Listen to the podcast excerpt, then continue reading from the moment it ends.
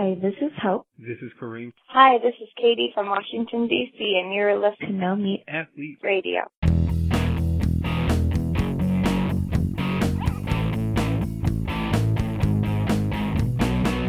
Doug, I think uh, today's November 4th, and uh, I think it was last episode we recorded. I was talking that I said that I was staring across the street at like six different tombstones in the yard, the neighbor's yard, skeletons sticking up out of the ground, different limbs, and uh, ghosts and things like that. Uh, and I, I, did later confirm that uh, that Halloween decorations are much bigger. I saw some sort of stat that like Home Depot this year had 825 SKUs instead of 431 or something like that. Like Ooh, wow. pretty much doubled the number of Halloween decorations. And I wondered if that just meant a bunch of new cheap stuff had come out and you know insignificant difference. Uh, but then I realized like this year I've seen it's the first year I've ever seen the the giant 25 foot skeletons and witches and all this stuff. So I don't think it's just cheap stuff. I think I think it is uh, you know a lot of it is probably the big expensive thing. So I think I think Halloween decoration has has turned a corner and it has become a thing this year. I think you're right about that. Uh, I, I think I saw it a little bit less than you did. Mm-hmm. Um, as far as like the big skeletons and all that kind of thing, but uh, there definitely there seems to be this appetite for decorating in general and kind of sprucing up your house, if, yeah. you, if you want to call it that. Uh, and I don't know, is that is that um, is that people just being festive and fun? Is it people trying to draw attention to themselves? You know, what is it? I mean, they're I trying to an, get like clickbait. Like I think it's an escape. People are are uh, the world is taking a turn for the worst, and uh, people. So just, we're gonna buy a bunch of junk that. Sits, I, think, uh... I think that's how we how we do it. Yeah. okay. All right. Uh, I, that's my hunch. I don't know. It, it, could possibly be what you said, the clickbait, the attention sort of thing that people mm-hmm. want attention and. But honestly, I, every, in my neighborhood, everyone does it. The way to, to, get attention would be to not do any decorating at all. essentially, what we did, uh, because it, if you if you put up you know a, a large amount of decorations, you're just going to fit in like everybody else. So. I I don't know. But anyway, uh, I am now uh, now no longer looking at tombstones. There's still one skeleton that greets you at the at the driveway, and there's a an orange goblin sort of character on the porch, okay. which is appears to be new. I don't know where that came from. but there's also the post-holiday uh, sale of all a, the decorations. Yeah. There's a Christmas wreath as well on the door. Whoa! So it is shared space now. At least I think it's a Christmas wreath. Uh, it would be hilarious if they listened to this show and they just started realizing that I was talking about their stuff. I'm sure they don't. but anyway, uh, that I, I, heard on a different radio show actually that uh, that there were people who were trick or treating, and they were opening doors and they were seeing inside the doors, and people were doing this purposefully a fully decorated Christmas tree, and oh that was like gosh. part of their their Halloween bit, I guess, was to you know you open the door and you see it's Christmas inside. Uh, when you when you go trick or treating, wait, wait, and that was their holiday bit or or Halloween bit. I think it was like their thing. Like they would open the door, and that would be mm. the surprise for the trick or treaters would be that it was Christmassy inside, or maybe it's a way of making a statement. I don't, I don't know, no idea. Or maybe people just think it's cool. Uh, and I saw something on Instagram. Some girl had her tree up, uh, and she she was like, you know how people put audio tracks behind them and then they mouth the words. It was the yeah. it was the corn that corn interview kid. Uh-huh. Uh, which went viral know, a month ago. I was told yesterday by my son it is no longer viral, so I have to stop talking about it. But yeah. I'm just I'm behind. but it was her saying, "I can't imagine a more beautiful thing," whatever he said uh-huh. about the corn. Okay. She was uh-huh. saying that about the Christmas tree. Uh, so yeah, it appears that the that the Christmas decorating thing, Christmas creep, wow. has has passed Thanksgiving and now has even even past barely Halloween. Uh, wow. So there appears no limit to when we can begin celebrating Christmas. You know, I'm going to go ahead and, and, and say that's unacceptable. I'm going to go, I'm going to go ahead and say that I do not support this trend. I think that, uh, you know, if, I, I really, I kind of like the, I've never been one to go out and buy the Christmas tree the day after Thanksgiving. My family was always like a two or three weeker before Christmas.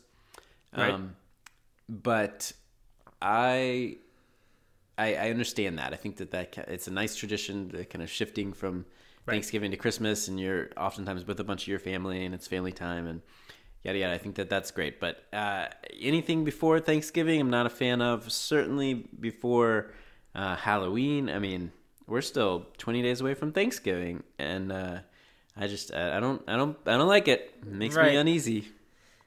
Yeah, I, I it, it kind of does. In a way, it's sort of. I, I understand it actually because I think fall like gets its time in between September and October. So the leaves change, people get the cider, they go get their pumpkin, they do all that. And then once that's done, the fall activities are done. Like there's no Thanksgiving activities really. I know there's Thanksgiving parades and turkey trots on Thanksgiving, but there's not really anything Yeah, You know, about it- football, You got. I mean, we Yeah, still have leaves there- coming down. that. I know, yeah, I know, and that and that is nice. But I, I don't know. I don't hate it as much as you. I, I like Christmas season so much that I kind of welcome it. But I do Mm. think if it if if every year it was this early and it kept getting earlier, I do think eventually it the joy wears off. It just gets diluted. You know, it's not. Yeah. You don't want it all year long. Anyway, that's that. Um, uh, personal update from me. I've been I've been trying to focus on health recently. I've I've been a really bad sleeper for a long time, and I'm just trying. You I, have? yeah. Never heard you talk about that. Uh, and I've I've wondered if alcohol is related, and we've we talked a fair bit about non-alcoholic beers and things on here. More on the plant-based morning show, by the way. We talk about them quite a bit there.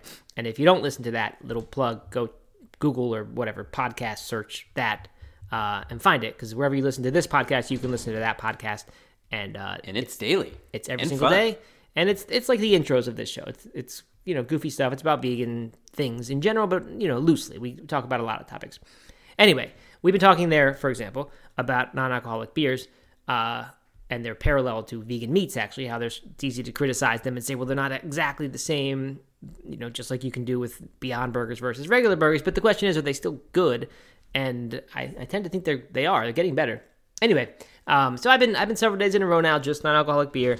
I have started uh, started working out with my son, and that's the only. I mean, big picture. I feel like I'm I'm just in one of these. You know, now now and then you get in these moods where things are seem to be clicking and firing, and you're motivated about health. And I'm feeling that way, which is odd timing of the year. Usually, I don't feel that way till like Christmas is done and it's New Year's, and you get excited about that stuff. Um, so that's all good. But the workout is what I wanted to talk about. I have mentioned on here at some point last year that I had read six or seven books from this guy Pavel Tsatsouline, who is the uh, Yeah. the kettlebell, Kettlebell guy. guy. Yeah, and I I found this a very uh, like I never would have expected to like enjoy reading fitness books, especially about just like strength training. Uh, it doesn't sound like a topic that would be interesting, but for some reason I found myself enjoying it. It's a lot of different ideas about fitness than than the, the typical the, the bro science and any of that. And somehow it's just engaging, and you feel good about yourself when you when you read it. Um, so he there's another guy named Dan John, another strength coach, and they, you know, Dan John has his own series of books and things and his own philosophies, but they partner on this thing. And I've been reading this book really to get my son to help him start strength training because he's a big time soccer player and he's at the age Yeah. where like you can you can you need to begin uh, strength training. And so I wanted to help kind of be his coach for that, and I did. But in the process, discovered this program that doesn't just work great for like the same reason it works great for kids to me is the same reason it works great for someone like me who wants to get back into strength training but i feel like every time i do it's like a, a tremendous amount of effort and it works for a while but then it's just too much effort and you stop. So uh sorry for that noise. I'm, someone keeps opening a door in my house and it uh, vibrates my office door. Anyway um so so the program is it's a super simple thing and i'm just going to share it here because you can always look it up. Look up dan john 40 day workout or dan john pavel 40 day workout. Uh, it's this thing apparently that pavel designed for dan john. It, in its simplest purest sense it is you pick five exercises one one hinge one squat one push one pull and one ab exercise. And there are, you know there's different varieties people are now doing. Um, and you do two sets of five reps of one exercise in each of those categories. So your whole workout is 10 sets long 50 reps long. But the key is you're doing a weight you pick a weight that is between 40 and 80% of what you could do one time. Oh, so, okay. So to get it five times is really not very hard at all. Like if you pick 50% of your one rep max, to do five of them is no problem. And you shouldn't ever be approaching failure in any set here. The point is to get better form on each rep of the set so that you're never really approaching failure. But the, the, the part about this that is, that is, I guess, uh, I don't want to say controversial, but, but new is that their claim is that you and, and Dan John's claim, who like I said, big time strength guy. He said he got he added a bunch of weight to his one rep max through just like 25 of these workouts. So it's supposed to be 40 days. You do it for eight weeks, five days a week. Um, he said after four or five weeks, he he had increased his deadlift one rep max by 30 or 60 pounds, just focusing on weight that is in this forty to eighty percent range. So the whole So then do you increase it after you? You you do gradually increase it, but there's no structure to that. I mean, Okay. they've they've made structured varieties now where that you can follow these things, but the, the original pure form of it is you really just do what you're feeling like that day. And so Mm-hmm. like it's never gonna burn you out. It never should. That's not the point. It's really meant for athletes who like need to go train later in the day, and you don't want to be just gassed or trashed from your workout. Uh, you want to be able to do this every single day because there's no recovery day in between except for the weekends. Uh, and so like it's just really interesting to like you know feel leave the workout feeling refreshed and good and feel like you did some stuff because I've I'm a week into this thing now. I feel like I've done a lot of stuff and my weights are increasing just because I'm kind of choosing to increase them. Uh, because some days I'm feeling good and there are days when I just do them lower because I don't don't feel like I have it that day because I feel like I'm still recovering from yesterday or whatever. Uh, but their whole thing is that if you basically like by moving up the the number that you can do for five reps without difficulty, like you get stronger and stronger and you use a higher and higher weight for that. They claim that at the upper end, then you're also increasing your one rep max without ever without ever touching it. So just very different way of working out. Like I said, doesn't leave you trash or anything like that, uh, and it it's contributing a lot to my energy. I just feel like I do it, and then I just feel great for the whole day. So I would highly recommend you check it out if you're in any kind of workout funk like I've been in. Uh, just just a cool program. I love it. I mean, it kind of it kind of connects a little bit to what we've talked about quite a bit on this podcast, which is kind of integrating some gentle movement and exercises and things like that into your day. Um, you know, doing you see a pull-up bar, do a couple pull-ups, or Yep. you know, do some push-ups or whatever. Uh, you're not not a huge workout, not getting totally trashed. It sounds kind of like that, just a little bit more structured and and kind of all at once, I guess. Yeah, yeah, it is exactly that. I mean, it's. I think that's that's appropriate analogy, right? To like when you stop by a pull-up bar, you do some pull-ups. It's not like it's easy; it's still hard. And at the end of the set or the end of your little, you know, mini pull-up session, you're tired because it was hard to do them. Mm-hmm. But you're not necessarily going to failure. I mean, you're definitely not going to failure with anything with this. But I don't mean to like imply that it's just a. It's as if you just like did a little, you know, jumping in place or jump roping or jumping jacks, right? It's not like nothing. You you do something, you feel tired at the end of it. Like when I'm done with the deadlift and have to do the goblet squat after that. Like I don't want to do the goblet squat, even though it's you know five fairly comfortable reps. Uh, it's still work, you know. And so Yeah, yeah. uh, yeah, so it's going well. And then we've also added to the front, and this is kind of the dangerous part. Like he still wants you to do a warm up, and for for someone like my son, I'm trying to get him, and and this is from other reading of these guys' work, uh, to have as many like movements as possible, and just like get familiar in this young age with as many different types of movements. So like you know we're doing eight different things, a couple get ups and different things in the warm up of this of the workout, and none of it's structured. It's just like get in, you know, jump rope for 200 reps and know, a bunch of other stuff. Uh, that workout is kind of for me growing a little bit, like, and I'm learning to do more kettlebell swings during it and more. So like it's it's creeping up, and that's becoming taking half the time. So suddenly the workout is not as easy as it was the first day. so definitely a danger there. Uh, but it's if that if that becomes a problem, I'll I'll just tighten that up again and get back. But you know the two by five for uh, for five different exercises is a is a pretty cool little paradigm. Very cool. I like it. Good. Whoa. Somehow, that? uh, Alexa? That, that yeah. Somehow that triggered. Uh, You said I like it. Maybe maybe that sounded like Alexa. um, yeah, no. I mean, I think I think I think it's great. I I uh, I have been itching to because I've been increasing my running quite a bit.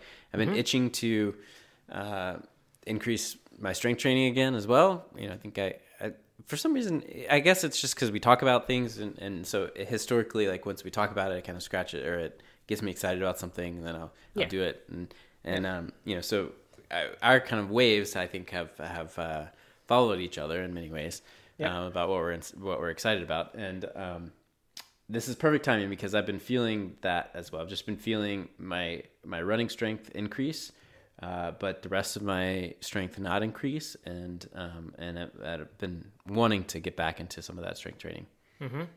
Yeah, as you get older, it becomes more and more important. I really think that specializing in any sport uh, is is a good thing. But the more you specialize, the mm-hmm. eventually there are trade-offs and you're not doing as much for your long-term health as you could be because you're trying to do well in your sport which is understandable. But i just yeah. think as you get older that priority begins to shift and you start to care more about the other stuff. So that's certainly the reason for my strength training uh, you know foray recently and I'm, I'm, i bet you'll head in that direction as well. Yeah. Yeah yeah. All right. So uh so what do we got today? What are we what are we playing for the nice people we have an interview today with uh, that Matt Tolmach uh, interviewed Taylor Sittler, who is an entrepreneur and a physician. He is the founder of Levels, which uh, measures your metabolic rate. Um, and it's a, it's an interesting, it's a good one. They dive into the metabolic health crisis, uh, the impact of processed foods, um, how to solve the broken healthcare system. I think that they didn't quite come up with a solution, but you know maybe identifying yeah, some of the issues. Excited. I thought we were gonna, we were on to something. I think this might be it. and uh, and then more importantly, kind of some tips and, and things like the most important things you can do to uh, improve your, your metabolic health. So it's it's a really interesting one. He's uh, he's obviously as a as a doctor, he is well knowledge or he is very knowledgeable about this, and uh, yeah, we're excited to share it with you today.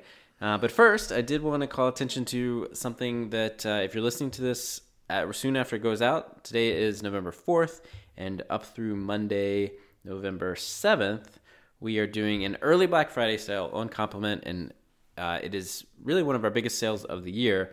Um, you can get 30% off all of our bundles. So if you uh, if you like a variety of products, you can bundle them together and get 30% off. Or if you just want to stock up on Complement Essential, or Complement Protein, or Daily Greens, or any of that good stuff, it's all 30% off. This is uh, it, you're not going to get anything cheaper than this uh, throughout the rest of the Black Friday and promotions and all the other sales that are gonna, you know, the whole world is going to be embracing for bracing for over the next month. Mm-hmm. Um, this is as cheap as it gets. So uh, if you want to stock up, now is definitely the time to do it. Uh, and we are running low on some of that inventory, so uh, act quickly. There we go. That's Urgency. it. You can go to love, lovecomplement.com. No coupon needed. It's all uh, it's all all there for you. Good. You can stock up for the new year, right? Prep prepper sale.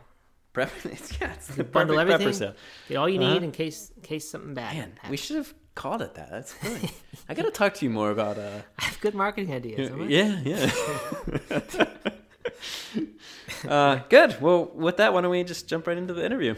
All right, sounds good. Oh, and check out the Plant Based Morning Show. Don't forget. Gotta gotta promote yep. that every time we do this. Absolutely. All right. Talk to you soon. Taylor Sittler, Head of Research Development at Levels, a physician and entrepreneur. Welcome to No Meat Athlete Radio. I am so excited to speak with you today of all days, in particular, because you can't see it, but I've got my all my right. CGM here. Um, been, uh, yeah, I mean, you you have tapped in to a level of neuroses that is really um, probably unhealthy actually but uh, let, let i'm jumping ahead so let's talk about levels levels of course, is a, uh, a business bringing to consumers the technology and insight around your metabolic health. And so I'm so excited to dig into all of those topics related to it and some uh, maybe unrelated to it.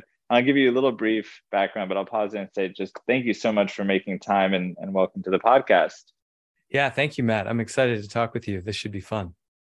Cool. So quick background um, Taylor, you have been uh, focused on medicine and starting companies in genetics and women's health uh, mm-hmm. for quite a few years. The last one was called Color Health, which you were just sharing with me is, is now one of the largest COVID testing, uh, maybe call it institution at that level um, in the country. So outside the government, of course. And you were the chief science officer starting that. Um, and previously, you completed your residency in clinical pathology at UCSF and started a genetics research group in the computer science department. The fact that genetics research is in computer science just speaks to what a cool future we're going towards with AI and machine learning and all of the kind of breakthroughs that we will see. But that that's for around two podcasts. And your your bio goes on and on, but I really want to make sure that we have time to dig into this really important health topic, metabolic health, and, and try to give our community some actionable insights to how we can all improve our metabolic health, especially at this moment when we have a metabolic epidemic of ill health, right, uh, happening. So, lot, lots to get into. Thank you again for for joining us today. Yeah, no, my pleasure. Um, yeah, maybe maybe it would make sense to start with the sort of metabolic health crisis, if you will. Yeah, um, it's it's the kind of the reason that you should care about this, right? That's that's always the first question: is why should I care about this? And um, I think the reason most people should care is that this is the probably the the biggest biggest single thing that you can do to improve your health is to figure out how to improve your metabolic health.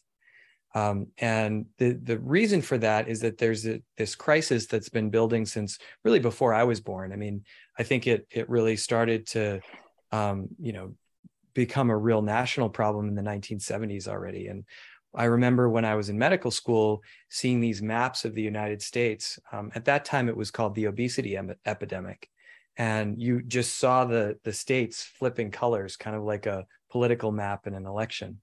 And um, I think Michael Pollan actually did a, a great job of kind of summarizing this um, in his book Omnivore's Dilemma from 2006 already, where he compares the obesity epidemic to the alcohol epidemic from the 19th century, um, which in, in, which time you know people were drinking at work, they were drinking for breakfast, they were drinking all the time, which and that had predictably a pretty nasty impact on a bunch of communities across the country and resulted in uh, prohibition for a little while. But you know, some of the stats are, you know, over one in three Americans today have prediabetes or diabetes. Um, nine in ten of the leading causes of death in the U.S. are either directly caused by or worsened by metabolic dysfunction, and um, two thirds of the of the 120 million people who have prediabetes or diabetes don't know that they have a problem. So there's a what you're talking about is like about a, at least a third of the country that has a serious problem, and most of them don't know about it.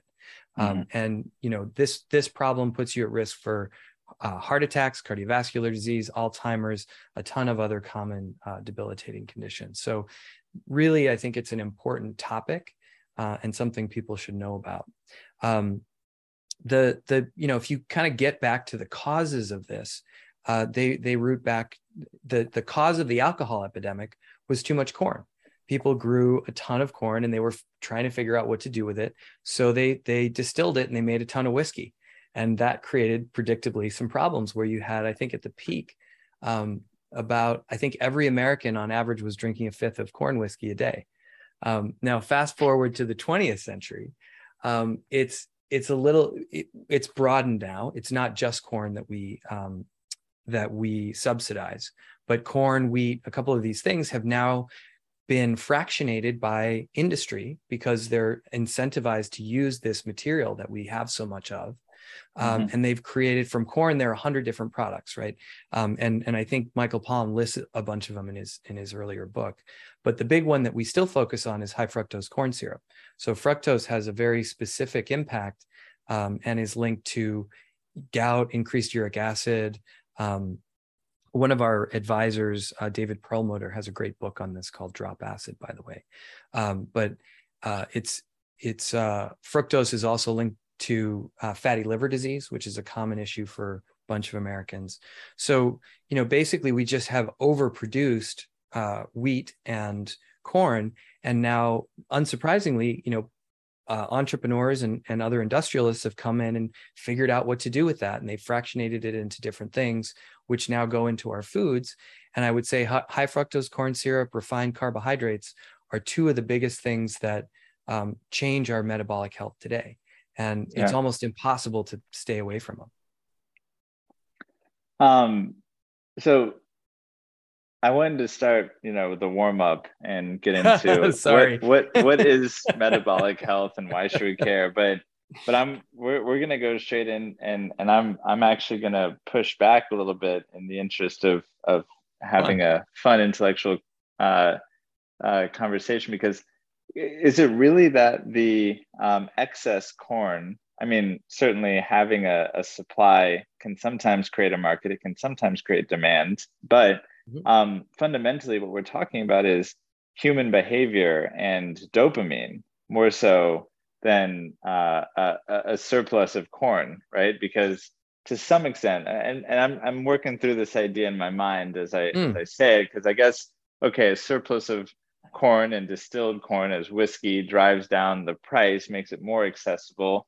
But there is still nonetheless this, this human behavior where we are susceptible to pleasures, right? Oh, And 100%. you know, and and so so in the same way, and of course, I'm I'm a fan of Michael Pollan's work, and and certainly his the conclusion of that book, which is eat mostly plants, right? Um, Right. The uh, uh, but but nonetheless, I think it's um, you know interesting to think about. uh, So with high fructose corn syrup and the derivatives, uh, or I should say, highly processed food, right? Mhm. And and I'm in complete agreement with you that the challenge is that never before in human history have we been able to eat 2,000 calories and feel as if we ate nothing, right? Right. or or an hour later we feel as if we ate Sure. nothing, right? Like a, a Big Mac and a Coke and fries, like you could not design a more catastrophic meal in terms of metabolic health. And so I'm, I'm Yeah. in complete agreement that you know it is our ingenuity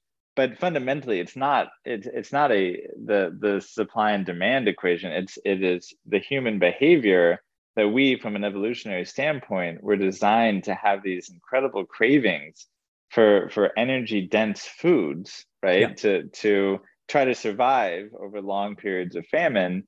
Um and you know in today's day and age like the famine never comes. We just keep eating. So so yeah. uh, yeah help, help me work through that and just you know i'm curious your, your thoughts on on the parallel Yeah, so so maybe I just I mean to me those are actually one and the same.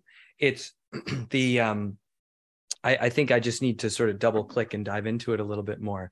When you take a glut of corn or wheat that are now frac- able to be fractionated into these project products, and you then match them with a potential market that's craving sweets or craving, you know, I mean, you know, fat, like th- these these things that are, we are evolutionarily programmed to crave. Um, you're you're going to get these types of products right you have a glut of things you have some entrepreneurs that are really good at matching what people consider value with the stuff that's out there and then boom you have these products that are mass marketable right that are Yeah. very pleasurable to eat um, and that you know un- actually unbeknownst to most of the entrepreneurs that were just taking this stuff that we had and trying to put it in package it in a way that people liked it has a really bad impact on people's health. So i think that's to me that's the catastrophe is it's taking these um, it's it- it's it was sort of a um, i think i don't think anybody who like the the the um, government officials in the 1970s that started subsidizing corn wanted to feed humanity right? They weren't out to like mess with anybody's metabolic health. And I'll, I'll bet you know the entrepreneurs that created things like Kraft foods and stuff like that they they weren't bad people either. But um, they you know once you create these highly processed foods um, what we're learning is that that has a huge impact on your body because yeah you have a you have an urge to keep eating them. Um, and you you now have food labs where they you know try to come up with things that will be more Right. appealing to people. Um, and and these things now have predictable impacts on your body mostly uh, on insulin resistance. And that rise in insulin resistance is really what sort of wreaks havoc on the rest of the body. So well i want i want to get into insulin uh, insulin resistance um but let's let's keep going on this cultural path for a second. I don't I, you know i know i know you're a, a physician and a scientist more so than a uh, don't know uh um, an analyst, uh, an analyst on Wall? Street. Yeah, that too. um, so, so I certainly don't want to put you outside of your comfort zone, but but fundamentally, this is the question that we have to answer as a society.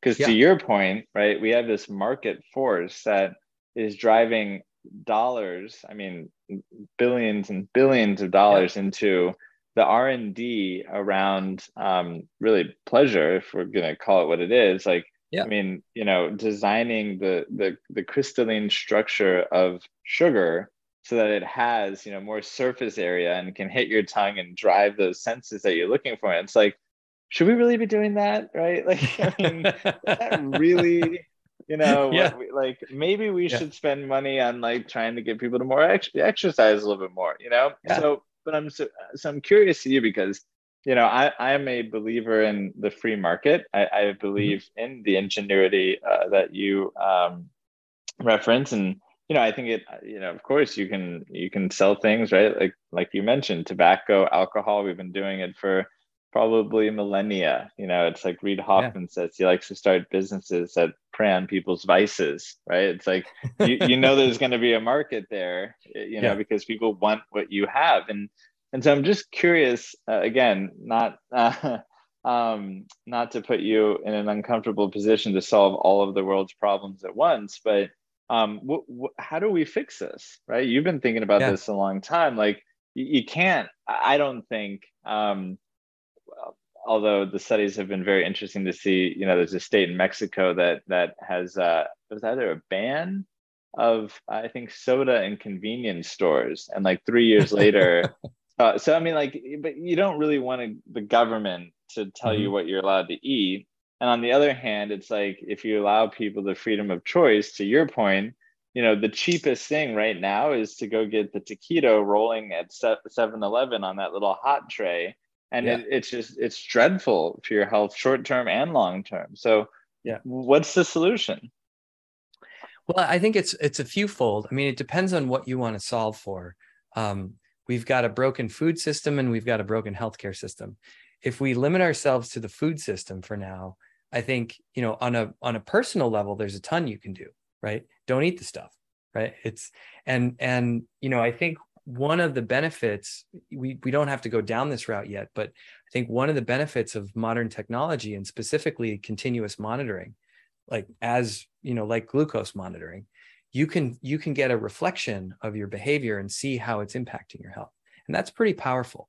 Um, i would say you know there are some basic things that you can do like you know you were saying before we we never stop eating now. We just kind of do it all the time. Giving your metabolism a rest has a ton of value it turns out. Uh, intermittent fasting or periodic fasting however you want to practice it can be super valuable for people right? Just giving your body a break from metabolism doesn't even have to be that long. You can be sleeping most of the time. That's really great. So i think there are personal behavioral changes that can have a ton of impact. And if you want we can double click on that and go down that path. Um, and then I think from a societal level, I think what we have to do is really review our incentive structure. Uh, and I think it, it, impacts both the things that we subsidize. So, I, for instance, if we st- if we stopped subsidizing corn and wheat for the production of of different things, right, different refined foods, uh, that would actually change the market pretty instantaneously.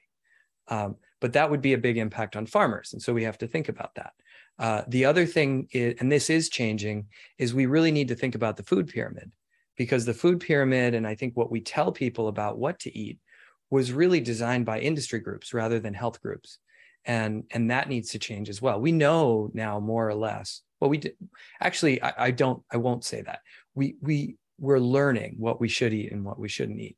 Um, one of the big learnings, by the way, is that uh, it's pretty different for all of us. And I mean, if you've been wearing the CGM for a little while, you've probably been surprised by a few things that you've eaten.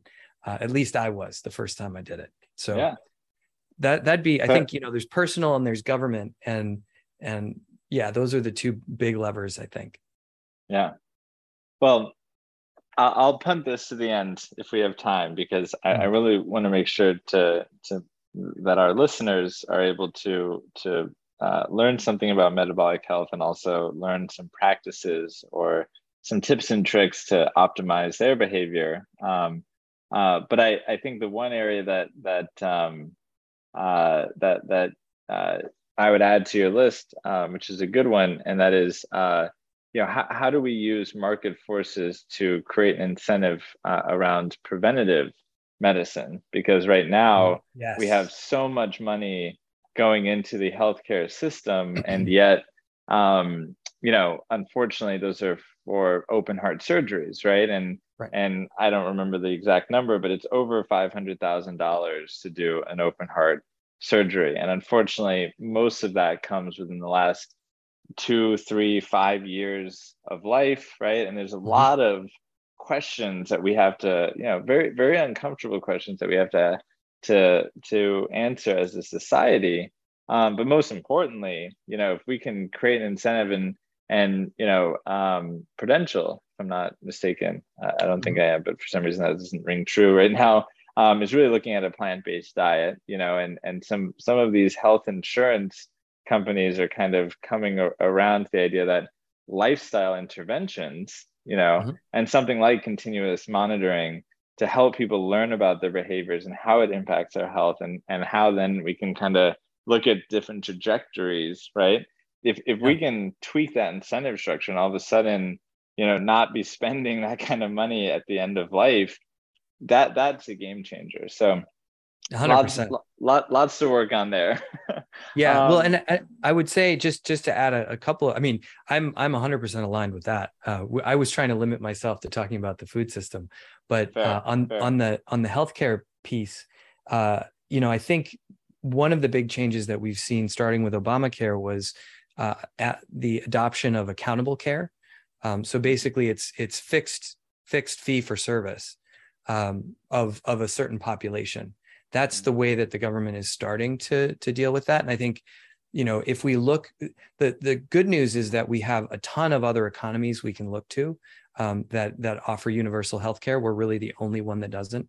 Um, if we were to start to do that there would be inertial pressure uh, mm-hmm. to for preventive care right it's part of the reason that for instance the uk traditionally has had a phenomenal preventive service um, because it's a um, it's a national healthcare system, and the government for a while put a bunch of money into it. So they were really the sort of world leaders in terms of preventive care. And actually, Cuba also they had this model in the early 2000s where they would actually send doctors to do house calls uh, across ha- Havana, and it was incredibly effective. If somebody goes and visits you in your home, they can figure out how to help you be stay healthier. Um, and, yeah. and even doctors today will say, they, they'll admit that doing house calls is really effective because you see someone in their environment. Um, so you know, there's a yeah. ton of stuff that we can do on that front, but it's uh, yeah, that's that's a, I mean, I, I don't I don't know that I'm up for the task of changing the incentive structures, but um, I'll try to start the businesses that uh, can help people, you know, better understand their health and and prevent disease. Right.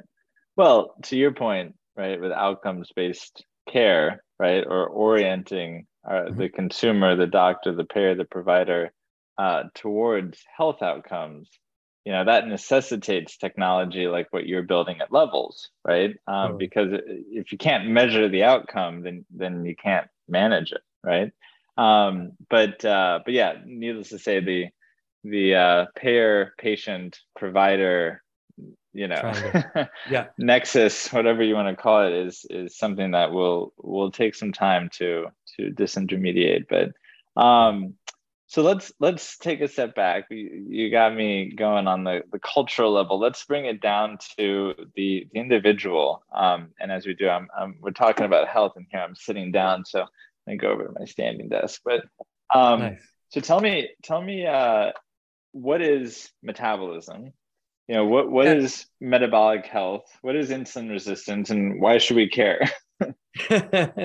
Yeah so so metabolism is something that every cell goes through that um, so cells take either glucose or fat and they turn it into energy right? And that energy is required to live right? Every cell needs some combination of those two things um, to live and so not surprisingly your body has developed this pretty complex cascade to uh, regulate and, and control the level of those two substances, glucose and fat, so that every cell in your body can use them. Because without them, your cells would die very quickly. So mm-hmm. um, metabolism is really just the process of taking that that uh, fuel, if you will, and turning it into energy. And um, we we basically let's see what what is metabolic health from there. So, what we are learning is that how your body handles those fuels and actually switches between those fuels can tell you uh, a lot about how healthy you are. So, metabolic health is, and your level of metabolic health is really the how well your body is able to switch between fat and glucose and process it and and use the micronutrients and the other things that we uh, ingest um, to function. Um, and and a, someone who's metabolic healthy can really effectively take these fuel these fuel sources and turn them into energy whereas somebody who's not metabolically healthy can't do that right? It, it only may result in a third of the energy or you know it, it's not serving them as well. Um, and we can measure that in different ways. So you know the the sort of classic way that medicine has used is um, to give somebody a slug of glucose and then see where your uh, glucose level is two hours after you gave the the shot. Um, the and that that actually was the basis for for diagnosing diabetes um, for a long time. Um, with with glucose monitoring we're able to measure those changes in much more detail and look at how quickly you get a spike, how quickly it resolves, how high does it go. There are a bunch more things that we can tell now with modern wearables um, that are really going to enable us to better monitor people's health.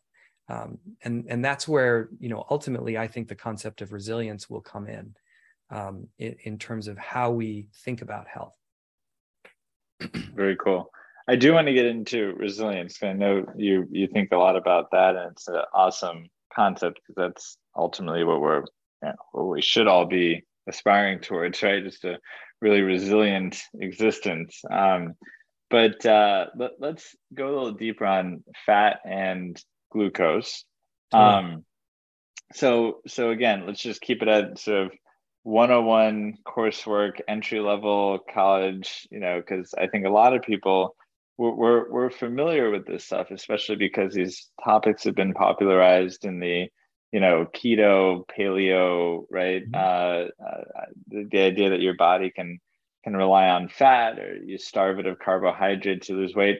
Maybe you can just expand and, and help us learn a little bit more. Take us through a day. You you wake up in a fasted state, you know, you you go work out. Where where's your body pulling energy from in in that case? Yeah, yeah, no, totally. This is actually it's a great it's a great topic.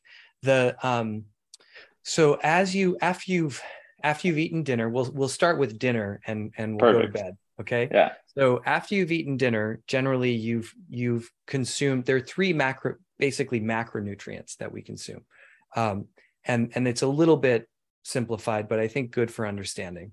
There are sugars or carbohydrates, right? Um, and those include you know any kind of sweet sweet products that like sucrose or glucose or fructose as well as starches right? Any kind of pasta or pizza or breads. Um, the second category are fats right? And you have saturated and unsaturated, and we know that there are omega 3s and omega 6s and all that stuff. That's the second category. And then the third macronutrient category is proteins, and that should also include nucleic acids, right? They're the building blocks of the cells. So you eat all of that stuff.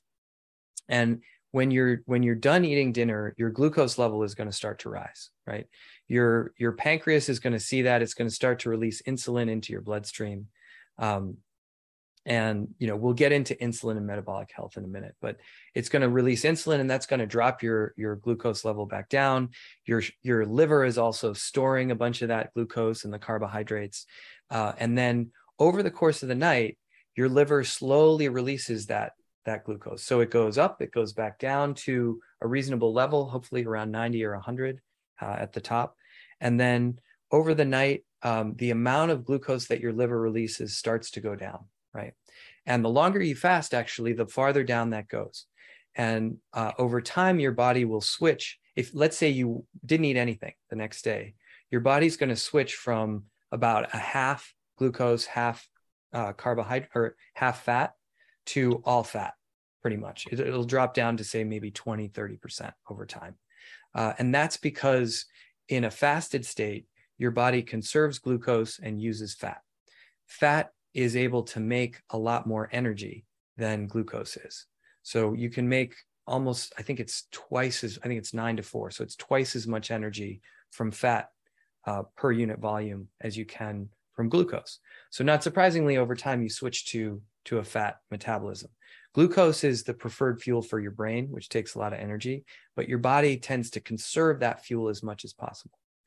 Um, and now the role of insulin in all this is insulin when insulin is released it's a it's kind of a, a, signal to all the cells in the body that it's okay to start using glucose. We have enough food. We have we have more food coming. So you can pack stuff away. You can use glucose for fuel. You don't have to conserve anymore. It's kind of like the body can grow go out and party. Um, if you and, and you know over time higher and higher levels of in, insulin over a longer and longer period of time keep the body in that growth mode uh, for more than is is healthy. Um, but let's go through the day. So we fasted overnight. We're now burning, let's say, you know, one third uh, one third uh, glucose, two thirds fat. You go, you get up in the morning, and let's say you go for a run. Um, your uh, if you go for a fast run, let's say you push yourself a little bit, your glucose is probably going to spike. Um, you you're recruiting those type two muscles. Your body is exercising. You're sweating. You're you're actually going through a lot of glycolysis, right? So you're you're using not just aerobic but anaerobic metabolism to either you know jump or lift a weight or whatever it is. Mm-hmm. Um, and then you know so it's and that produces lactate and that lactate then gets used by some of the rest of your cells or makes your muscles sore later. Um, you're done with your workout, your glucose drops back down. Um, now you're probably you're probably headed out to pick up a smoothie or you want some kind of a breakfast. You take a slug. Now your glucose spikes back up again because you've just you just had something. And it turns out we can drink a lot more calories than we can eat. So or we can drink calories faster. I will say. Um, mm-hmm. So you can actually spike your sugar faster with a drink than you can with food. Um, so you have breakfast. Um, your your pancreas now sees that uh, sugar coming again, releases insulin. Your body packs all that sugar away, and the, the glucose level comes back down. And now you're you're in sort of a, a your your you know your liver is starting to to burn um, or release less and less uh, glucose and more and more fat until you eat your next meal. Um, what we find for most people is that there's not that much time between meals during the day. So the glucose is the the liver is is actually just kind of constantly packing stuff away. Um, so then you eat lunch at say 1 or 2 p.m. Uh, latest, uh, and then you go and eat dinner again, and you know you get another spike, and now we're we're doing that same dance over and over again. Got it. Um, so what happens uh, when you're well?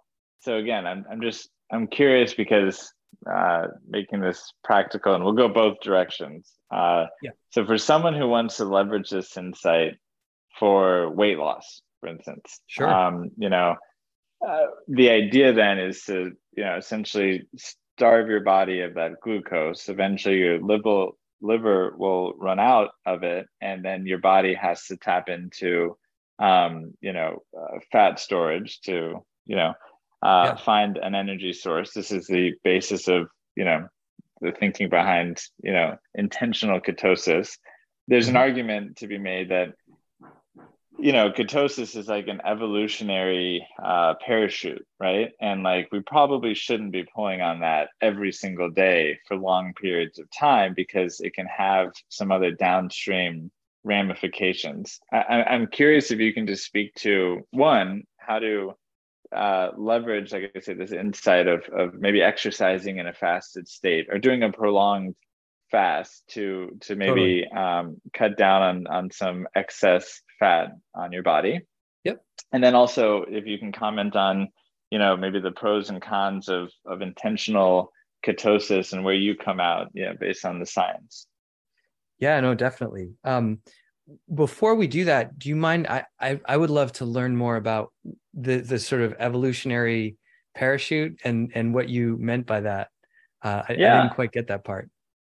Well, it's a it's a survival mechanism, right? Sure. That you are tapping into a a, a biological process that is is supposed to you know keep you alive, right? Mm-hmm. Not necessarily keeping you thriving and and in fairness, you're you're you're you're calling me out uh, because I think that's been years since I looked into it, and um, I can't even blame the person who gave me that idea. Um, I'm like well, stretching, no. but but anyway, the point the point being is that like, hey, you know, should you really be you know putting yourself into this situation where your body right? Like my sister's a type one diabetic, and yeah. if her body is releasing ketones that that's a sign of bad things happening right it's like it's not intentional it's not something that we want to intentionally trigger but look I, you, you know I, I, will happily be wrong because you know um, again i don't have good science to back it up today so so i'd love no, to hear no, your no, thoughts. It, it, I, this wasn't so much right or wrong i was just wondering it it it seemed like there was a negative connotation associated with it and i just that's why I was, well, was interested. Yeah, no, there there certainly was, um, but not a well-founded one apparently. So, but tell me, um, yeah, I mean, tell me your, tell me your thoughts. Well, I, I sort of see it as yes, it's it's an evolutionary mechanism uh, that developed because for most of our existence, we didn't have access to food all the time. So this was actually the normal state for most people is going multiple days without eating. Um, and you know, most organisms, I think, back to I mean, we've done this in worms now, show that calorie restriction actually prolongs life.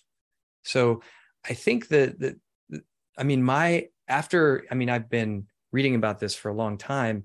My take is that actually having periods of ketosis or fasting or whatever you want to call it, um, I think really metabolic rest is actually super beneficial for the organism in a number of ways. Um, and we showed experimentally, sort of, that or empirically i guess about 20 30 years ago that um, it's helpful for life extension. Now we're starting to understand some of the mechanisms by which that happens. Uh, one of them is fasting actually just lowers insulin right? And it can kind of reset your your insulin which is a big one i think when you think mm-hmm. about metabolic health. But some of the other things that happen are when when you get into a fasted state your body has to start um, your your each cell essentially goes into this uh, Darwinian race. And the cells that are the least fit end up dying off, right? And and a lot of we we hear a lot these days about senescent cells or, or these zombie cells that sit around, um, and autophagy, which is the process of a cell using its own proteins to survive when it doesn't have enough food around. And it turns out that that process, kicking that process into gear on a regular basis, is probably pretty healthy for people. It helps clear out the garbage. And I would say if there's one thing that is common to most of the diseases that hit as you get older, it's that our bodies don't take out the garbage as well. So if you can help the body take out the garbage, I think you're gonna you're gonna help. Um, you're you're gonna do well. And so so I guess that that was that's the main reason why I think moving back to having periods of metabolic rest is is super helpful and there's some health benefits yeah. i think um, what I've seen personally just on the glucose trace is it it actually helps squash my spikes. So I could eat the same thing and it won't spike my glucose as much uh, if I've been fasting. Um, right. But that's not true for everybody, right? These are these are sort of individual observations. Using glucose for weight loss is actually a really interesting one that I've been exploring a little bit. And we, you know, I don't know that we have the answer yet, but there are a couple of really interesting things. Um, one, to your point, is uh, if you know if you go into a fasted state ketosis you're lowering insulin you're essentially opening the gate for your adip- your your fat cells to start releasing fat right? Which enables them to get smaller which enables you to lose weight right? And it enables you to burn fat more. So being in a fasted state switches your metabolism to burn a larger fraction of fat um, and it also kind of opens the gate for your fat cells to really release and be the major contributors of that energy rather than the liver or, or other things. Um, because your fat cells have a much larger reservoir of energy than your liver does. Um, the second thing that's really interesting, and people have just started talking about this, is uh, zone two training. So it turns out low heart rate training is good in a bunch of ways. One, it actually builds your aerobic base. So it allows your, your muscles to gain strength over time. And if you if you're diligent about it, it's boring. So a lot of people don't do it. But if you're diligent about it, it can really build strength for people. Um, number two, uh, it's it's burning a larger fraction of fat. So you're if you want to exercise and you want to burn fat, zone two training is great. It means mm-hmm. you're going to have to exercise for longer because you're not burning as much energy as if you were running full speed or you know lifting something as heavy as you could. Your calorie output isn't as high, but uh, you're it's a great way to burn a ton of fat. Uh, so, you know, I think those two things, and, and you can actually watch your glucose level change on your CGM and use mm-hmm. that as kind of a, a, a it, you know, we don't have quantitative breakpoints yet, but you can use that as a way to uh, burn fat and and potentially to lose weight. And we we've got some. There's a weight loss section on the uh, Levels Health uh, blog that talks about this. We're we're not a, a weight loss product, but i think you know you can use this technology to lose weight and some of our members have lost 20 pounds 40 pounds 80 pounds um, so yeah it, it, can be really effective Yeah.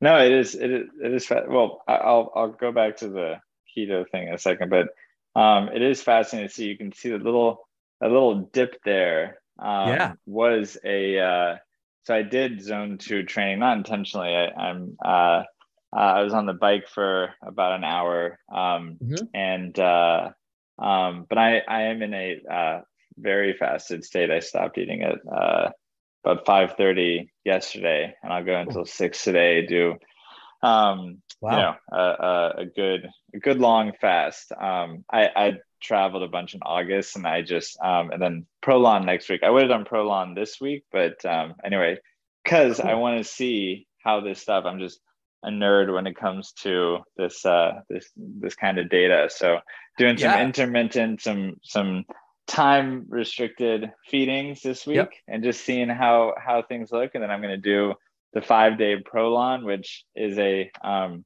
yeah i'm i'm, I'm jury's still out i've done prolon uh twice now Mm-hmm. and uh, I'm still I'm not I, I, think I'd rather just not eat than than eat that. Um, yeah, but that's that's that's kind of but more power to to to Dr. Longo and love love the work and can't um yeah I get it but uh, I don't know for someone who fasts as much as I do uh, you know it's just it's it's worse to me to have like a little little snack like that I'd just rather not eat you know get get that glide path after the first day and just like you know anyway, but um, sorry, you were going to say something.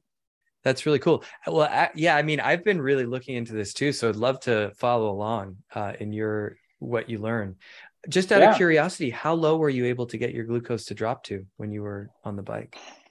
Um, eighty-five, and nice. then uh, yeah, let's see. Um, now I'm down to eighty-three, but I don't. Um, aside from uh, sort of um, I don't know what you you probably have a term for this, but a a uh, um, the, the, the resulting low from an an insulin induced low overnight. Mm-hmm. Um, I have not been able to get past probably 80 uh, in a fasted state. And I, I, don't know. We can we can analyze that if you'd like, but um, there have been, like I said, I was I was on vacation and you know, had some gelato and and uh, like whatever, ten o'clock at night, walking home from dinner, you know, uh, totally outside of my norm. And of course, like the CGM goes off, you know, as I hit fifty four overnight, and you know, we know that because again, my sister's a type one diabetic, so that sound uh, really resonates with me, and it was like the first time that I had that I had, you know, bonked out. Got in a crash yeah, and I wake up at like 3 a.m. thinking something's wrong, right? And and like I didn't know, like I was like, do I eat something? Like I'm not diabetic. I don't think I'm gonna go into a coma. So like what do I do? Anyway, so super interesting. But yeah, I haven't um I haven't found maybe I got into the 70s a little bit. Um that's pretty good. But yeah, usually usually in a fasted state, it's it's like right at that 80 mark at best. I'm actually surprised uh, even in this time restricted uh last couple of days i've been playing around with this stuff doing 16 hours 12 hours just seeing how how mm-hmm. things go trying to eat consistently each day i mean you know it's n of one it's not like uh it's publishable but it'll make for a good blog post on nomeatathlete.com but anyway um nice. yeah so so uh well i'll i'll pause there hear any comments and then I'll, I'll wrap things up on the ketosis yeah no i mean the I'm really interested. I think I'm, what we're seeing is that there are a variety of responses, right? And and actually 80 baseline. If what you're saying is you kind of flatline overnight at around 80, that's great. That's that's really good. I think you know you can get lower if you go for longer periods of time, um, and if you go for um, if you practice for months on end. But 80, I think, is pretty solid. And you know, I think what we've been what we've been talking about is normal range for most people is between 70 and 110. Trying to keep right. your glucose there most of the day is is helpful. And we've just released. I don't know if you see the ring on your app yet, mm-hmm. but yeah. we just released that ring to help people understand, you know, when you're going through these these spike events, and and yeah. so you can get a snapshot. Yeah, that was that was a good UX improvement for sure. I, I have not, like I said, I'm not a good example, and I'm definitely not hovering around 80. I'm probably more so in the 85 to 100. But again, I was on the road for three weeks. You know, we did a team event and all sorts of stuff. So, so I got my my baseline in terms of what it looks like if I'm eating and drinking and doing all these things that I don't usually do. And now, like I said, this week I'm doing different periods of time restricted feeding and then next week i'm going to do a five day prolon fast and we'll see what i do the third week. And then then i'll have a six week period where it's like here's what not to do and here's you know different uh, you know v- various versions of um, longer term fast. Not that long but longer. Um, yeah. anyway cool. thank thank you for for um, getting into the ketosis stuff. Like i said I, i'm i'm going to invite you back. We'll do a round to maybe after those uh, six weeks elapse because um, I, I, do want to go back and try to figure out where did I get that Im- impression that there was some sort of downstream negative effect of ketosis. Because to your point, you know, I, I, love fasting, right? I've just never had that um, conception that you know it's it's designed to like release ketones and you always hear about the the side effects people with bad breath or body mm-hmm. odor this or that and and like I've never, but but you're absolutely right that obviously I'm I'm you know tapping into some level of that myself, probably on a daily basis because you know I prefer not to eat to, generally. So um, anyway, thank you for for correcting me and and forcing me to go back down that path and figure out why why I thought that. Um, so let's talk a little bit more. I know we only have you know probably another 15 minutes at most. Okay. Um,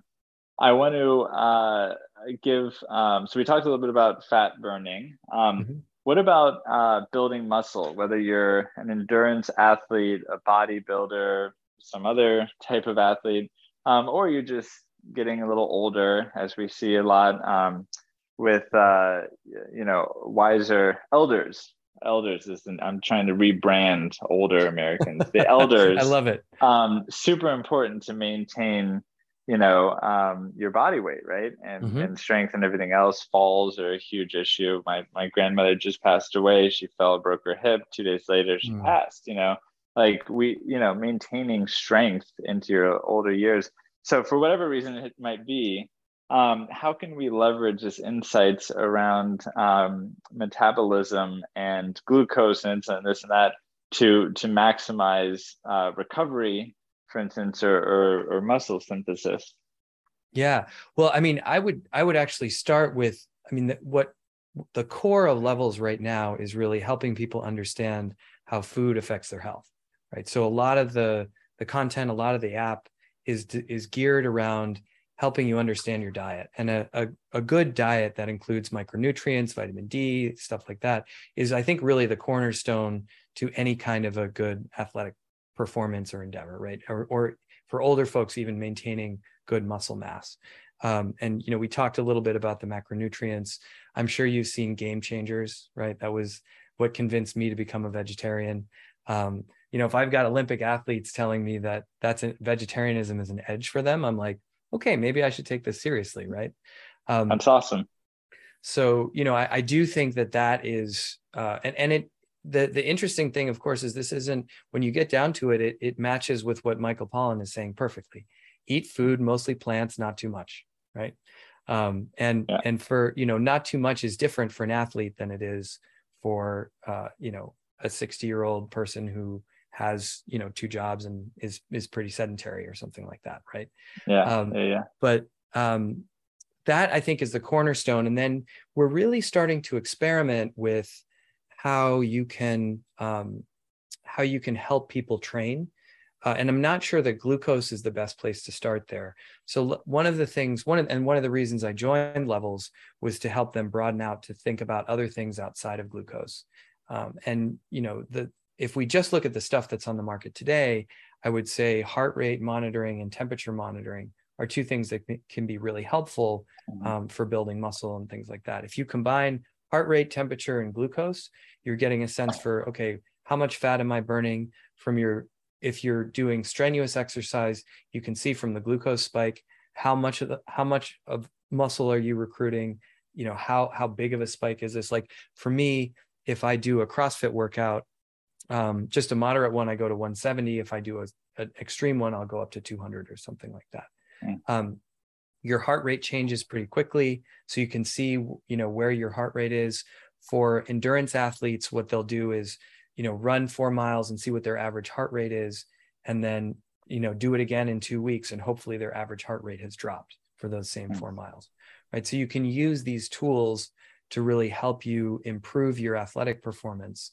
Um, and I think glucose is really one of a couple that are helpful. Right. So I, if when I'm working out, I'll wear a um, I'll wear a CGM and I'll also wear a Whoop for for instance, right?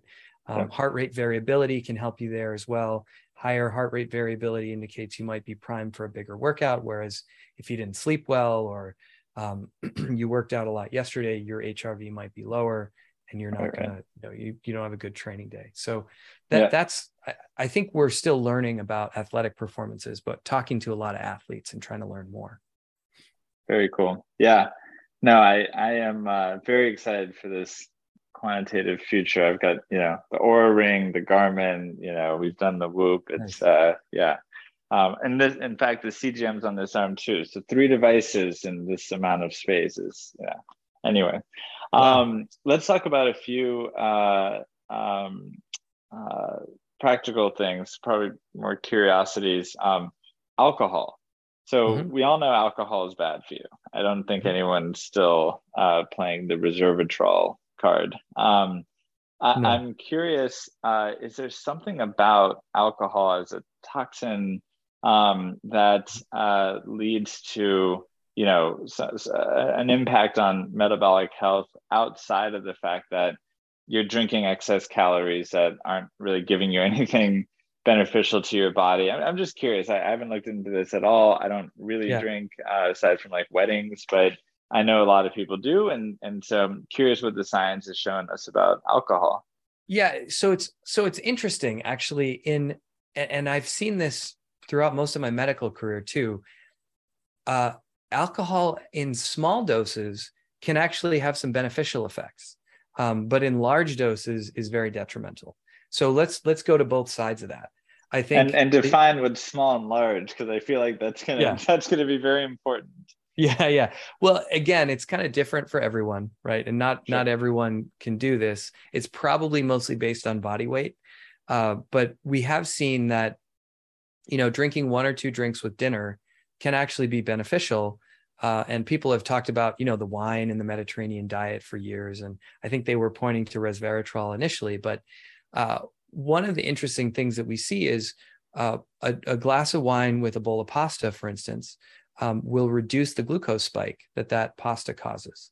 Um, now, on the other on the other side of things, you're you're uh, kind of ramping up fat metabolism. Your your triglycerides can spike as a result of drinking. So drinking one glass is probably pretty good. Drinking five glasses, not not good for you anymore. And um, the you know so so that glucose drop, and, and you should try it. I mean, just have yeah. a, a, bowl of pasta. Uh, you'll you'll see your glucose start to go up. Have a drink of wine, you'll just see it drop, and it's it's really interesting. Um, so it it can be I think, and and what they're seeing in terms of its effect is sort of a J curve. So those people that drink one to two drinks uh, tend to do really well with it. Those people that drink anymore don't. Um, and and the real yeah. impact on the body is if we go to the other end of it. Um, I remember in in medical school during my third and fourth year, I was taking care of um, al- you know folks who had drunk had had a lot of alcohol and were having liver failure. Uh, and and it's really hardest on the liver. The liver is like your core metabolic organ in the body it really it you know it releases glucose. It will turn fat into ketones via fatty acid oxidation. So it's really a core liver to help the, the body metabolically uh, a core organ. And um, alcohol really hammers it right? It, it does it has effects on a number of different things but that to me is the biggest uh, detrimental effect over time. And so having you know binge drinking things like that can really hammer your liver and and throw your metabolism into a spin um, so you're the first physician I've ever uh, spoken to, interviewed, anything that has actually encouraged drinking. Um, but yeah, I, you know, I, no, I, I, probably shouldn't do that. no, look, we got it. We got to let the science. Um, in fairness, you, you did say try it, and you know, I look at that as the in, in the spirit of you know good, good scientific research. We got to try everything, right? Um, yeah. So just out of curiosity, because I will, I will do that. I don't know when, because I like to fit things in, but um, uh, how how you know generally speaking, I think you you see a, a, a um, you know the glucose trace start trending up about 20 minutes after you eat, and probably peaking at you know maybe 40 minutes. I know every person is different, and that yep. is the nature of metabolic health, right? We're trying to we're trying to work that curve in different ways. But I'm just curious, is that um, kind of in, in line with what a generally healthy person would expect? Mm-hmm. Yeah, so it you'll peak within an hour, let's say, and then for for someone who has um, a healthy metabolic response, you'll actually see a biphasic curve. So there's an initial um, set of insulin that's released by the pancreas, and that that drives the the initial glucose back down, and then it will rise up as you continue to digest, and your pancreas kind of adjusts the amount of insulin that's released afterwards, and that that produces that second spike where it goes back down. Um, and part of the reason that gelato induces a crash is because that that second spike isn't it's it's not well it's not as well controlled. Like your your sort of your pancreas has over released uh, an right. amount of insulin. So right, right. Um, because we didn't even get into how detrimental a a high can be and why this is such a uh, um, yeah. deadly uh, condition for you know those hundred million Americans that have just been in an overfed state for so many years. Um, maybe you can quickly comment on that. And then I got one one more question for you, um, and then we can kind of start to wrap it up. But um, sure. yeah, why why don't you want to be uh, in a high glucose state continuously? Yeah. So so what what happens is when you um, well first i mean the most the most obvious thing is if your if your glucose is is always spiking or always high then the, the level of, of glucose in your bloodstream is high all over your body. And glucose uh, is, it tends to stick to things. So it sticks to proteins, it sticks to cells, and it inactivates them. Um, and what you're measuring when you measure an HbA1c level is you're measuring the amount of, of sugar, basically the amount of glucose that's stuck to the hemoglobin in your red blood cells. Um, and having a you know more exposure over time just deactivates all the cells in your body more quickly so it it, it means more turnover it requires more taking out of the trash um, and and it leads to things like diabetes when you get sugar stuck to your nerves and they don't function anymore um, so that's the most direct thing indirectly what happens is as you eat more sugar or more regular sugar your insulin level has to go higher and higher in order for your body to correct those glucose levels. It basically just gets to a new set point and um, it won't, it, the, the cells don't respond to the same level of insulin. So your pancreas has to pump out more. And there are now, you know, a ton of different diseases that are linked to that elevated insulin level. So we know that mm-hmm. if your body is in growth mode, that is, if insulin is around more of the time, um, bad things will happen. So you you get um, increased inflammation, which leads to cardiovascular disease. We know that you know we call Alzheimer's, uh, you know, uh, type colloquially type three diabetes, yeah. right? Um, but but you also have things like cancer, which um, you know cancer cells function largely on uh, glucose and glycolysis, right? They need that uh, fuel source, and they're also insulin puts them into that growth mode. So there are a number of, I mean, for instance, we have shown that um, women who have had breast cancer, if they do a 13 hour fast, um, they're less likely to get uh, breast cancer again. They're less likely to get a recurrence. So we do, we are starting to see associations between that insulin level and the glucose exposure and um, things like cancer as well. So yeah. that's why I think having a high glucose level over time, which leads to a higher insulin level, um, which leads the body into this abnormal growth mode, creates havoc. Got it. Um, just just to clarify, because it's an amazing anecdote. Uh, the women um, in remission from breast cancer, the Mhm. 13 day fast, was that like once a week or just like one? Sorry, it's 13 hours fasting for at least 13 hours a day. So intermittent fasting. Oh, time per day, restricted per day continuously. Got Yeah. it. Okay. Yeah. Got it. Got it. Got it. Okay. And there's a there are a number of studies now. So we don't really know what the optimal amount of time is, but it seems to be at least 13 hours a day um, gives you some effect.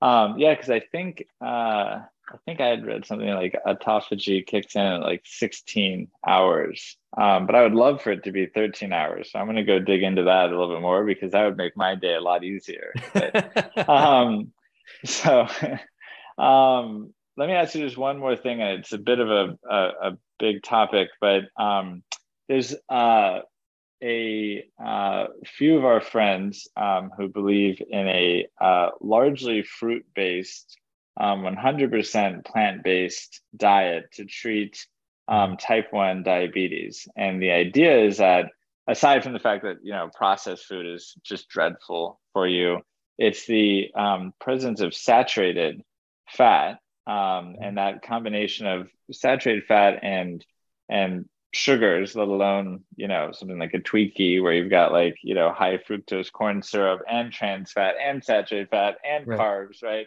And it's like just the worst possible thing you could eat.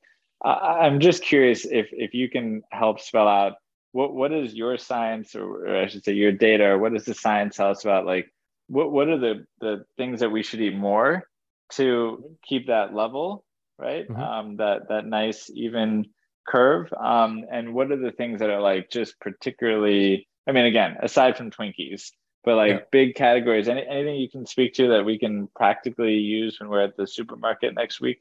Sure.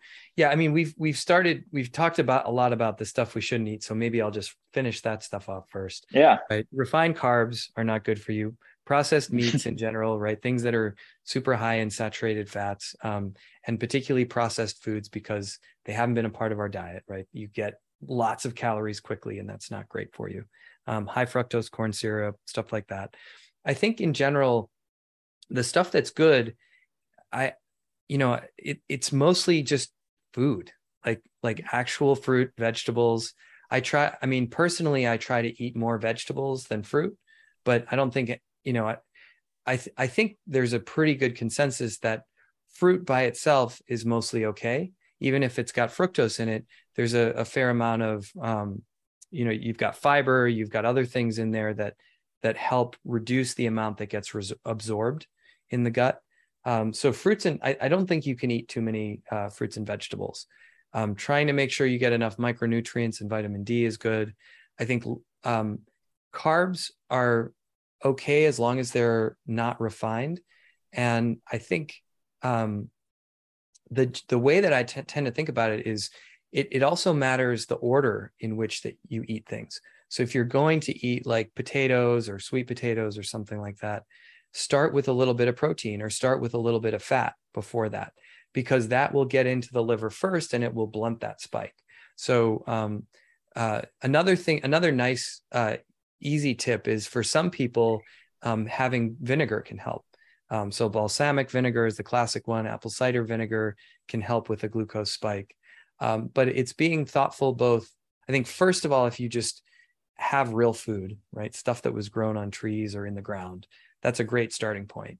Um, if you then think about for the those the foods like potatoes and sweet potatoes that are high in carbs, if you match them with things that are high in protein like nuts or um, for breakfast, sometimes people will eat uh, chia seed pudding or things like that. Um, if they're going to have granola or if they're going to have a, a, croissant or something. Um, and um, and then on the for fats, I mean, I tend to not do too much dairy, but um, you know, certainly olive oils, um, non-seed oils, ideally, uh, are great. Um, and uh, and I think you know most cooking oils are are okay. Um, it's it's really just about moderation more than anything else. Yeah. Um, moderation's so hard.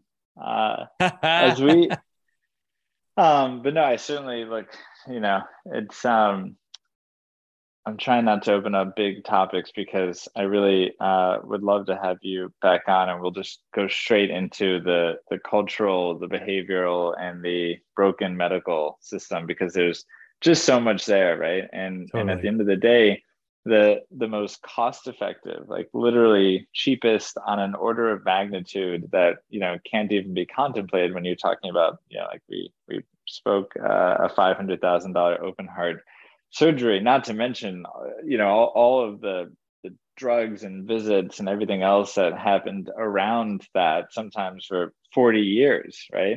Mm-hmm. It's like, but just eat fruit that grows or food that grows on trees or, or in the ground. And like a lot of that would never happen, right? Like it's just, yeah. it's, it's difficult to compare these two different scenarios in terms of, of cost to, to say nothing of human suffering, right? um, so so I'd love I'd love to get into to that um, a little deeper with you one day. But um, as we wrap up our time today, um, I, I, I guess I ask you aside from eat real food that grew in the ground or on trees, um, if you had one message to folks, you know, you could put it on a billboard and millions of people would see it or hundreds of thousands in this case. Yeah. Um, what, what's the one thing that we should remember from this conversation? Um gosh that's a tough one.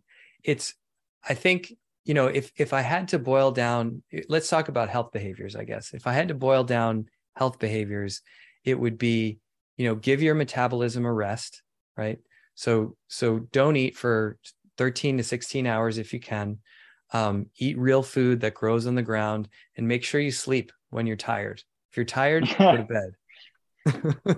That's pretty much it. Uh, i'm uh yeah i'm doing really well on two of those things. Um, i'm gonna have to work on the sleep but uh um, um and, and, actually sorry there's one more i have to add and that okay. is, you know it, when i've looked at the studies actually the single biggest thing that determines your health over time like your health span is exercise. Just getting out there and it doesn't have to be fast right? It can be zone two. You can go for a walk you can go for a slow run. For people who like to do gym training that's great too. Just do something right? Move. Yeah. Yeah. So eat, eat food you mind if i workshop this for one second let me see yeah yeah no let's do it I was, I was about to try to say that right awesome go ahead please um yeah i think it's it's you know eat food that grows on plants or you know from the ground um, give your metabolism a break. If you're tired, go to bed. And most importantly, just move. Right, right. Well, even better, right? Um, eat food, sometimes yep. don't, right? Yep. Uh, sleep and move. Yeah. I mean, you can't really, you know, I'm, I'm fairly certain every human can do those things, right? It's almost yeah. innate. Uh, eat, don't eat, move, sleep. Um, right. And you've got yourself uh, quite. Um, we have some partners that their their brand name is Eat, Move, Rest, and it's like they're on to yeah. something, right? Yeah. They're just missing the don't eat for for an intentional period of time. But um, I like it. I like it. We're gonna do something with that. But um, Taylor, thank you so much for trying to take these these uh, complicated concepts and make them a little bit more uh, intuitive for us, or at least a little bit understandable for for the layman. And uh, and thank you for following me on this um, meandering path through history, culture, you know, medical systems, and and down to cellular biology. So I really yeah, no, this was really fun. Today. Thank you. Cool. No, I really enjoyed well, it. Th- thanks a lot, Matt. Thanks for having me.